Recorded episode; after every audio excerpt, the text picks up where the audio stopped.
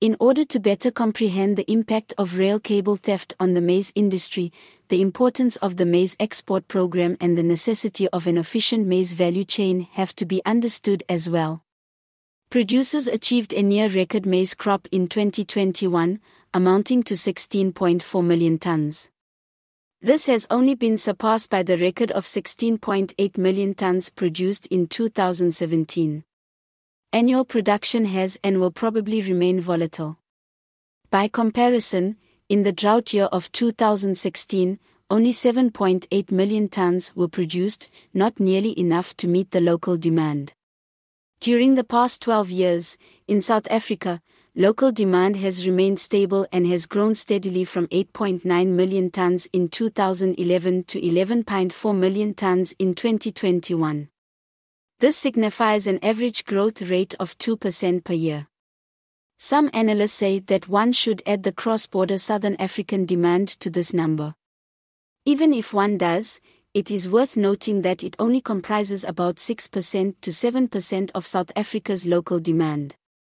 As a result of the large 2021 crop, South Africa suddenly found itself in a position where it was likely to accumulate a large exportable surplus.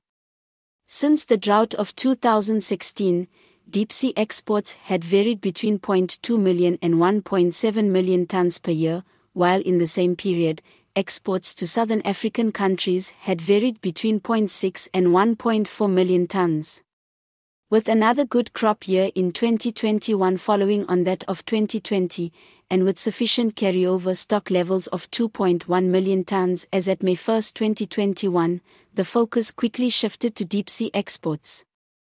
Initial predictions at the time showed that South Africa had an exportable surplus of about 4 million tons, after provision had been made for 2 million tons of carryover stock on April 30, 2022. This was more than the logistical capabilities of the South African harbors.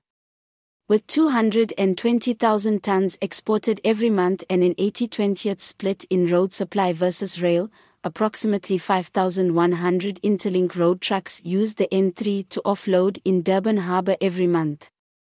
Lastly, electrical locomotives are significantly cheaper than road trucks powered by diesel. The rate per ton by rail wagon from say Reitz to Durban is approximately 255 rand slash ton. This compares to the current road truck rate of approximately 420 rand slash ton. Read the full article on agrinewsnet.co.za.